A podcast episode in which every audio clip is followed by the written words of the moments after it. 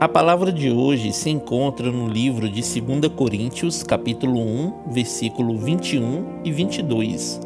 Ora, é Deus quem faz com que nós e vós permaneçamos firmes em Cristo. Ele nos ungiu, nos selou como sua propriedade e fez habitar o seu Espírito em nossos corações, como garantia de tudo o que está por vir. Olá, meus irmãos, a paz do Senhor. Deus estará conosco todo o tempo. Ele nos selou como propriedade exclusiva dele através de Cristo Jesus e fez o seu Espírito habitar em nossos corações como garantia de tudo que virá. Jesus Cristo é o centro de tudo. É Ele quem nos dá livre acesso para conectarmos diretamente a Deus.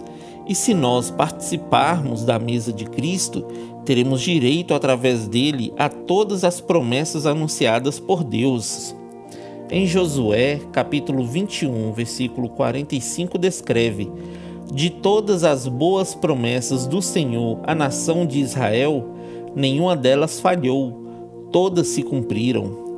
No livro de Joel, capítulo 2, versículo 32 também descreve: E todo aquele que invocar o nome do Senhor será salvo Pois conforme prometeu o Senhor, no Monte Sião e em Jerusalém haverá livramento para os sobreviventes, para aqueles a quem o Senhor chamar. Amém? Que Deus abençoe você, sua casa e toda a sua família. E lembre-se sempre: você é muito especial para Deus.